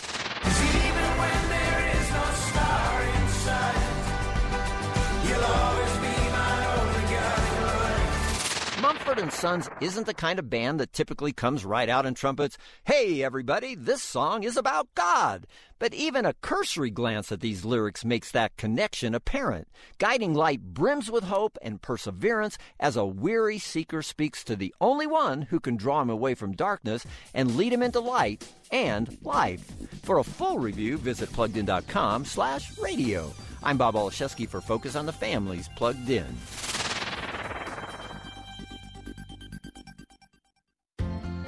She said to me before, she goes, "I don't like it when you use your word voice." Ted Lowe on Focus on the Family Minute. I've had to learn, you know, drop that at the door. And I've heard a man say one time uh, that his wife said, "I want you to talk to me like a woman and not a man." And so I think it's just those simple things to go, and this is why we're passionate about what we do. You can choose not to be harsh any longer with your wife. Wow. You can have those moments, absolutely. Go and apologize, say, "I'm working on it," but people can choose how they treat each other. And that's the thing. People say, "Oh, I just get so frustrated. I can't help from getting mad." But yet they have great control at work, great control with perfect strangers. I'm convinced many a marriage that's in trouble right now, if they would treat each other as well as they do their coworkers with that amount of respect, the way they listen, consideration, that their marriage would do a one eighty. So try treating your spouse with the same kindness and courtesy you extend to coworkers. More from Ted at family minute dot org. Do you have a cracked or broken windshield and full coverage insurance? Do you want a new windshield at no charge and up to one hundred dollars cash back on the spot for your damaged windshield? Call Auto Glass America today at eight one three, nine six, glass. They work for you, not your insurance company. eight one three, nine six, glass. eight one three, nine six, glass. We turn your broken glass into cold, hard cash. Auto Glass America. A man approached his pastor after a church service and said, "Pastor, you told us the Bible says not to worry, but I've been worrying for years, and I know it works." "Oh, really?" the pastor said. "How do you know worrying works?" "Because," the man boasted, "all the stuff I worry about never happens." While you get your mind around that man's reasoning, let me remind you of what the Bible says about worry. "If we have concerns," Paul wrote, "we should commit them to God in prayer and then enjoy the peace that comes from knowing God is in control of our lives." This is David Jeremiah, encouraging you to get on the road to new life. Discover God's answer for worry on Route sixty-six. Route sixty-six, driving the word home. Log on to route sixty-six life dot com and get your roadmap for life. Route sixty-six. Start your journey home today. Good news, ladies. Ugly brown spots on your skin might feel like they're the end of the world, but they're not. You can fade those brown spots from view with Doctor Perry's Night Skin Cream. New customers can try Night Skin Free. Diminish the appearance of brown spots on your face, neck, and hands. Try Night Skin Free. Call one eight hundred five oh nine four one five two. Pay only shipping and handling. One per household. Call for your free Night Skin. Call one eight hundred five oh nine four one five two. That's one eight hundred five oh nine four one five two. Bill Carl here, Don Crow. Today's host for The Bill Bunkley Show returns in a moment. In the meantime, this reminder, private Christian schools in the Tampa Bay area are already enrolling for next year. If you're considering enrolling your student for the very first time, first go to our website, Christian Tuitions dot com. Half off your first year's tuition at the area's best Christian schools, Christian Tuitions dot com.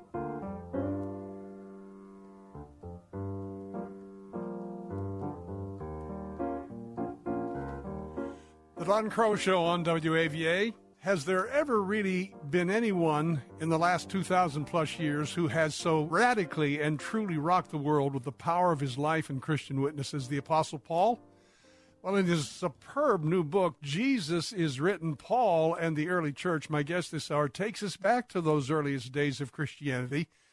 It's really, folks, a riveting account of the stunning transformation from just a small circle of believers centered in Jerusalem into the world's most popular faith, and one, by the way, as we know, that continues to radically change people's lives all over the world.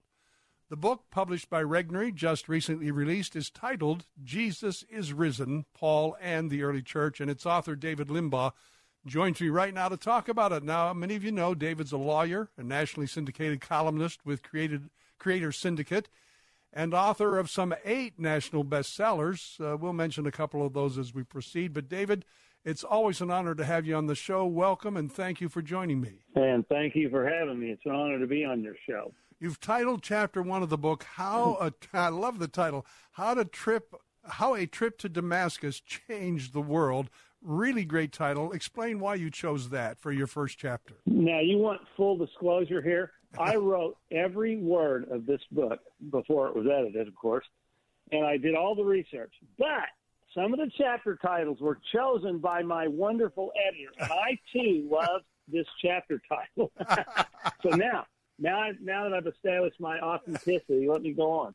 The uh, I, I think how a trip to, James, to Damascus changed the world is that Paul, the Apostle Paul, was an ardent Uh, observant Jew, steeped in the law, trained under the, the famous Rabbi Gamaliel, or however you pronounce that, and he was a Pharisee, called himself a Jew of Jews, he, he was steeped in the law, uh, and he uh, then was encountered, he, he was approached by Christ on the road to Damascus. He, he was persecuting Christians throughout the Roman Empire, and mainly in Jerusalem and in the outlying areas. He was on his way to Syria uh, on the Damascus Road when Christ confronted him with a blinding light and blinded him for three days. And he commissioned him uh, to be his evangelist to the Gentiles and also to the Jews. It's not just to the Gentiles, but Peter was primarily the uh, main evangelist to the uh, Jews. And Paul w- was transformed from the most uh, the greatest persecutor of Christians to the greatest evangelist. And as a result of his evangelistic efforts, the entire world would be transformed. Christianity would mushroom from uh, belief from a few people and to, to spread throughout the Roman Empire and, and, in fact, be a majority religion in the Roman Empire within three hundred years, I think it was. Uh, and then now, as you know, of course, the rest of the history where uh, Christianity has thrived and prospered throughout the history of, of the last two millennia. Well, you write that, quote, it is fitting that Paul is known as the Apostle of Grace because at the time of his conversion, no one was less deserving of the gift. And I think few of us really as twenty-first century Christians really understand how brutal and nasty Saul of Tarsus was. What did you learn as you researched it? Of course, we know the book of Acts says he was breathing out threatenings and slaughter. But uh, as I say, I don't think we understand really what a violent enemy of the church he was. He was, but I think we need context for that. Paul was, as I said, a God-fearer. He, he was steeped in the gospel, the Old Testament law, the Mosaic law, the Old Testament scripture. And that was the only scripture, and that truly was inspired by the God of the universe. He, the, the thing, the trouble was that he and his fellow Jews were expecting a different kind of Messiah, a Messiah who would be a military or political de- deliverer, somebody who would come and conquer the Roman Empire and lead Israel to uh, its great, great glory in a kingdom that would last forever. And the trouble was, uh, the Old Testament scriptures also said that anyone who is hung on a tree is a curse. So Christ comes down and not only does not uh, conquer anyone, he dies a humiliating death, doesn't even raise a finger to defend himself, and he's hung on a tree, so to speak. So he's deemed accursed. He can't possibly be the Messiah. Uh, and so Paul felt like the Christ, the Jewish converts to Christianity weren't just forming a competing religion, but were blaspheming and committing heresy by diluting and perverting the one true religion. So he was taught to be a very strict adherent, and he, he was outraged by this, and so he thought he had to go out and purge uh, this upstart movement and nip it in the bud. Not to say I'm defending him but whatsoever, but I'm saying from his perspective, he thought he was doing the right thing. And uh, when he was converted, he, he became just as ardent uh, in furtherance of, of the gospel itself. But he was brutal. To, in fact, he, he stood by as Stephen uh, gave his speech and was then stoned to death, and he looked on approvingly. So, yeah, he was he was, he was not a nice guy in those days. Well, indeed, as you uh, write in the book and as you quote our good friend Chuck Swindoll, the better we understand the darkness of his past, the more we will understand his gratitude for grace. And he really is known as the Apostle of Grace.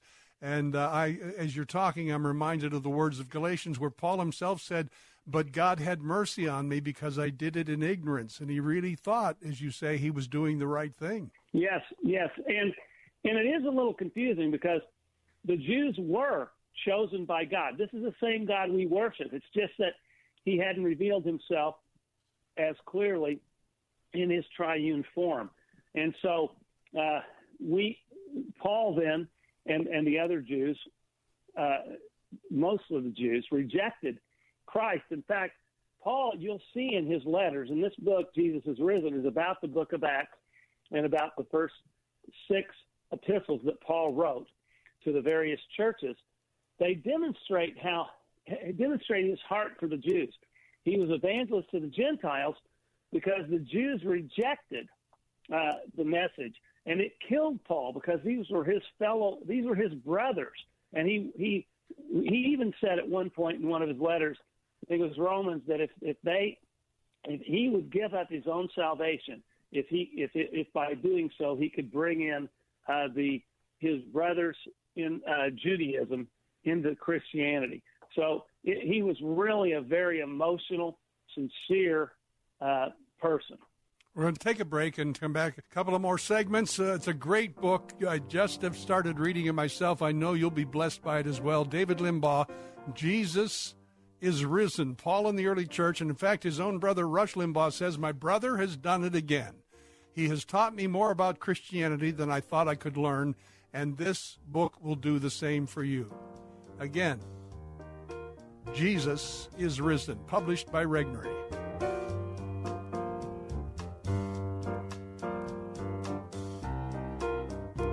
Decorating a light switch cover? That's a do-it-yourself. Rewiring the light switch? That's a don't do-it-yourself.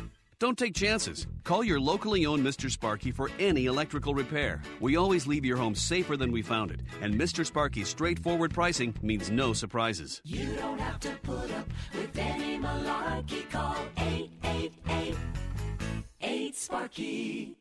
Terms and conditions may apply. Call for details. Independently owned and operated. Licensed in the respective state or county. What could cause a book about missions to sell over four million copies? Find out by receiving a free copy of Revolution in World Missions from Gospel for Asia, a new way to share Christ's love. You'll also receive their Christmas catalog that allows your family to share a gift in Jesus' name to those in great need in Asia, and will also help support national missionaries. Get your free book and catalog now. For Gospel for Asia's free Christmas catalog and book, go to lets talk faith dot com. Take the guesswork out of Medicare. Get face-to-face answers from your local licensed Humana sales agent, Gus Bowler of Gus Bowler Insurance. Just make a list of the benefits you want, and Gus will help you find the Humana Medicare Advantage plan that meets your needs. Some Humana plans have benefits you might not know about. For help with your Medicare plan, call Gus Bowler of Gus Bowler Insurance at seven two seven, four oh nine, three two six four. That's seven two seven, four oh nine, three two six four. gus bowler insurance dot com. Get your tickets now for the Saint Pete Y M C A Mayor's Prayer Breakfast, Tuesday, October thirtieth at the Coliseum. Come together to pray for our city and hear from Doctor Rick Rigsby, sharing his story of inspiration, empowerment, and insight from his book, Lessons from a Third Grade Dropout. Join community prayer leaders at the annual Saint Pete Y M C A Mayor's Prayer Breakfast, seven a.m. to nine a.m., October thirtieth at the Coliseum. Get tickets now at s t pete y m c a dot org. That's s t pete y m c a dot org.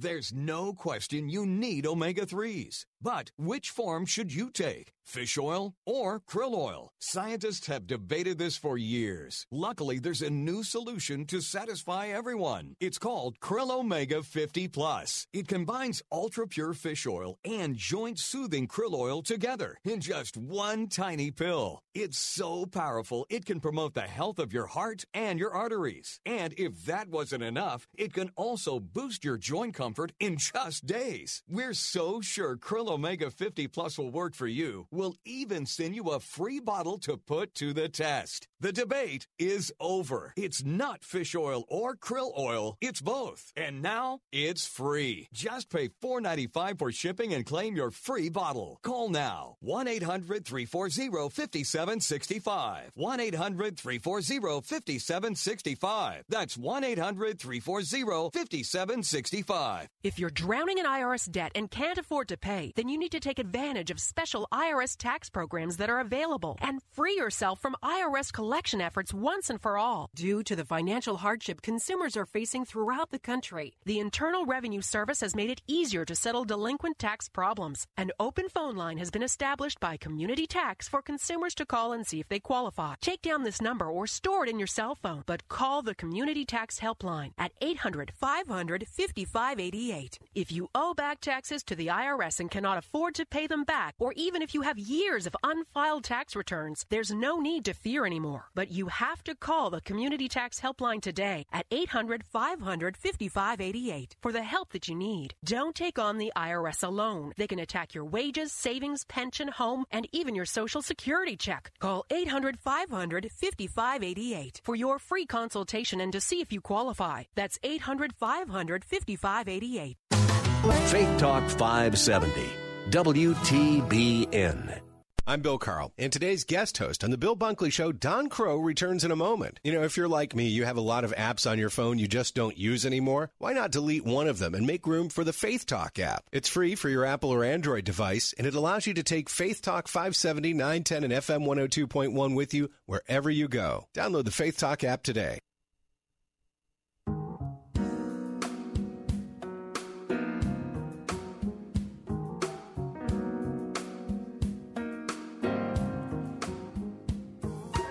The Don Crow Show on W A V A, sharing the day as well with the Bill Bunkley Show audience on Faith Talk five seventy A M, nine ten A M, and one oh two point one F M in Tampa, Florida.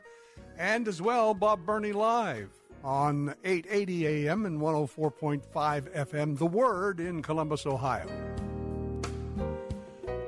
Talking with David Limbaugh, best-selling author several times over, author of, in fact, eight national bestsellers, including The True Jesus and the number one bestseller, Crimes Against Liberty. His Twitter handle is at David Limbaugh. And David, you point out, among other things, about this great man, the Apostle Paul, that there were a couple of significant qualifications that made him so effective as an apostle to the Gentiles. uh, his mastery of the Greek language and familiarity with the Hellenistic culture, but also the fact that he was a Roman citizen. Talk about why those two elements alone were so important uh, to his effectiveness. You're right. He was able to relate to the Gentiles. Greek was the common language in those days, like uh, English is today. And he so master, have a mastery of that language helped him communicate with the Gentiles throughout the Roman Empire. And also, he was educated in uh, Greek philosophy and poetry, and so he even cited some of their poets when he was evangelizing, and so he could relate to them on their own terms.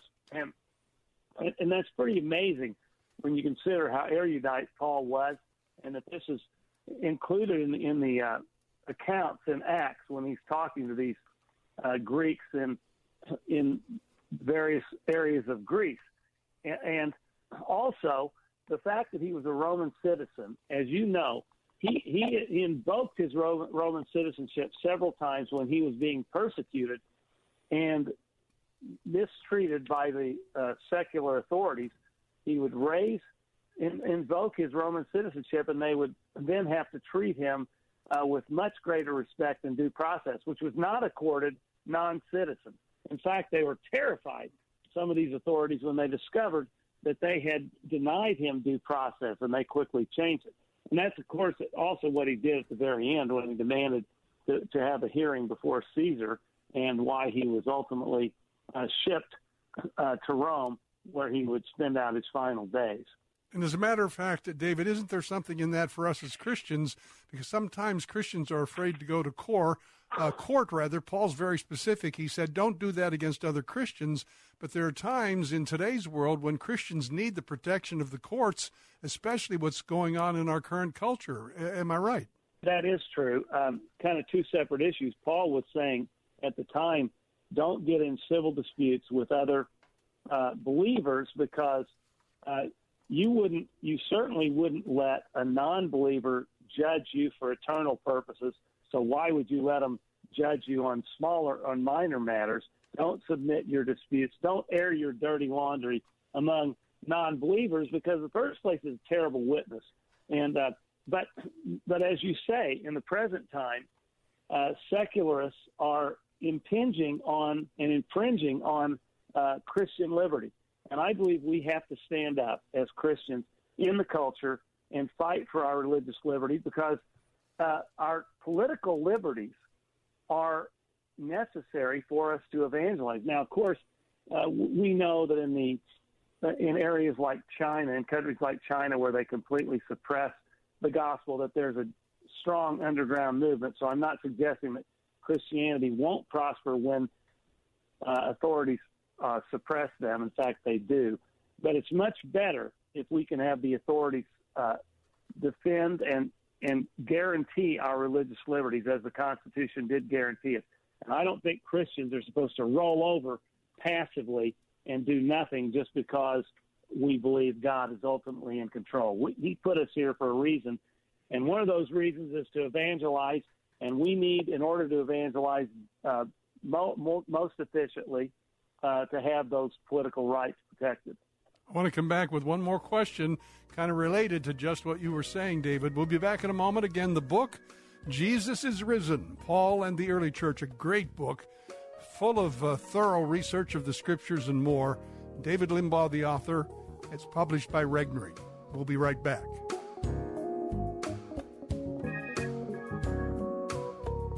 I love Save the Children. I support Save the Children because they do just that. They save children on the brink of death from starvation every day. But I also love Save the Children because they do it right here at home. I'm Bill Carl, and I can tell you that in the wake of Hurricane Florence, Save the Children has been on the scene, providing for the needs of thousands of children and families. Would you join me in supporting Save the Children? Your gift of sixty dollars saves a starving child. Click the Save the Children banner at lets talk faith dot com. Bill Bunkley here for my friends at E D I Travel. If you're a pastor of a church or a leader of an organization who has ever dreamed about leading a trip to the Holy Land, be sure to consult with the professionals at E D I Travel, just named again for the third year in a row the very best Holy Land tour company by TripAdvisor. E D I Travel will start with what your group wants to see and customize your own very special tour. All-inclusive tour packages are E D I's specialty. The price for your trip covers everything: flights, ground transportation, accommodations, tax, tips, and admissions, leaving you and your group with no surprises. Whether your group is first-time or returning travelers, they are the professionals who make the experience great for everyone. Set your sights on Jerusalem, Nazareth, Bethlehem, the Sea of Galilee, the Jordan River, and much, much more. Call now to get your E D I trip planned today at seven two seven, four six zero, one two two five. That's seven two seven, four six zero, one two two five. This is Katie Pavlich of townhall dot com for the Salem Radio Network. The first big electoral test for President Donald Trump will take place on November sixth. A quick look at history would indicate Republicans should lose seats in the House and possibly in the Senate. But just as President Trump's tenure in the Oval Office has bucked the status quo, independent and conservative voters must do the same in the twenty eighteen midterm elections. This election isn't simply about Republicans versus Democrats. It's much bigger than that. It's about right and wrong. It's about free markets versus socialism, due process versus mob rule, civility versus violence. As Election Day inches closer, Democrats have proven time and time again that their vicious behavior should not be rewarded with power, not a single seat. Independent and conservative voters must hold the line on Election Day in order to ensure a safe and prosperous future. I'm Katie Pavlich. The Pepperdine Graduate School of Public Policy, preparing leaders for the public square. Learn more at public policy dot pepperdine dot e d u. Is the Bible off limits in the workplace? This is Law and Justice with Jay Sekulow. I have a friend who was told that during her lunch hour she was not allowed to do her Bible study homework because someone was offended by the fact that her Bible was out in the lunchroom, and I'm just wondering what her rights are. That's a really straightforward question. The answer is if someone's on their actual lunch hour or break time and they allow materials to be in the workplace during the lunch hour in the, in the lunchroom and she's working on a Bible study, it's not illegal. If someone was studying for a school class, say, during their lunch hour, studying for a test, they would have the right to do that, and to say that the Bible study would somehow be a violation of the law is just not the way it's supposed to be. to be. The fact is, the workplace is not this, again, religious free zone where anything of any religious character has to be removed. The standard is, is the event likely to cause disruption to the workplace? And someone engaged in individual Bible study certainly is not going to do that. Get involved. Find out how at A C L J dot org. That's A C L J dot org. Thank you for making my dream a reality and publishing my very first book. Karen Notner is author of Is Jesus Your Pearl? You encouraged me, you laughed with me, and you held my hand through the entire process. Karen's publisher is Zulon Press. Do you dream about publishing? Make the dream real with America's fastest-growing Christian book publisher. Your free publishing guide is waiting at christian publishing dot com. Thank you so much to all the wonderful professionals at Zulon Press. Visit Zulon Press at christian publishing dot com. Bill Carl here, Don Crow. Today's host for The Bill Bunkley Show returns in a moment. In the meantime, this reminder, private Christian schools in the Tampa Bay area are already enrolling for next year. If you're considering enrolling your student for the very first time, first go to our website, christian tuitions dot com. Half off your first year's tuition. Three-star general Michael J. Flynn, head of the Pentagon Intelligence Agency, knew all the government's dirty secrets. He was one of the most respected generals in the military. Flynn knew what the intel world had been up to. He understood its funding. He ordered the first audit of the use of contractors. This set off alarm bells. The explosive new documentary, Flynn, Deliver the Truth, Whatever the Cost, and covers the facts behind this scandal. Flynn told the truth. He was the most dangerous person for Donald Trump to hire. I find out the worst enemy that I'm going to face in my life is right here in America. They took my assessment and they wanted me to change it. And I was like, I'm not changing it. They had to get rid of Flynn. With in-depth interviews, archival footage, and never-before-seen personal records of the man behind the headlines. I just felt like I was drowning. Flynn, Deliver the Truth, Whatever the Cost. Available now. Watch it today. Go to salem now dot com. salem now dot com.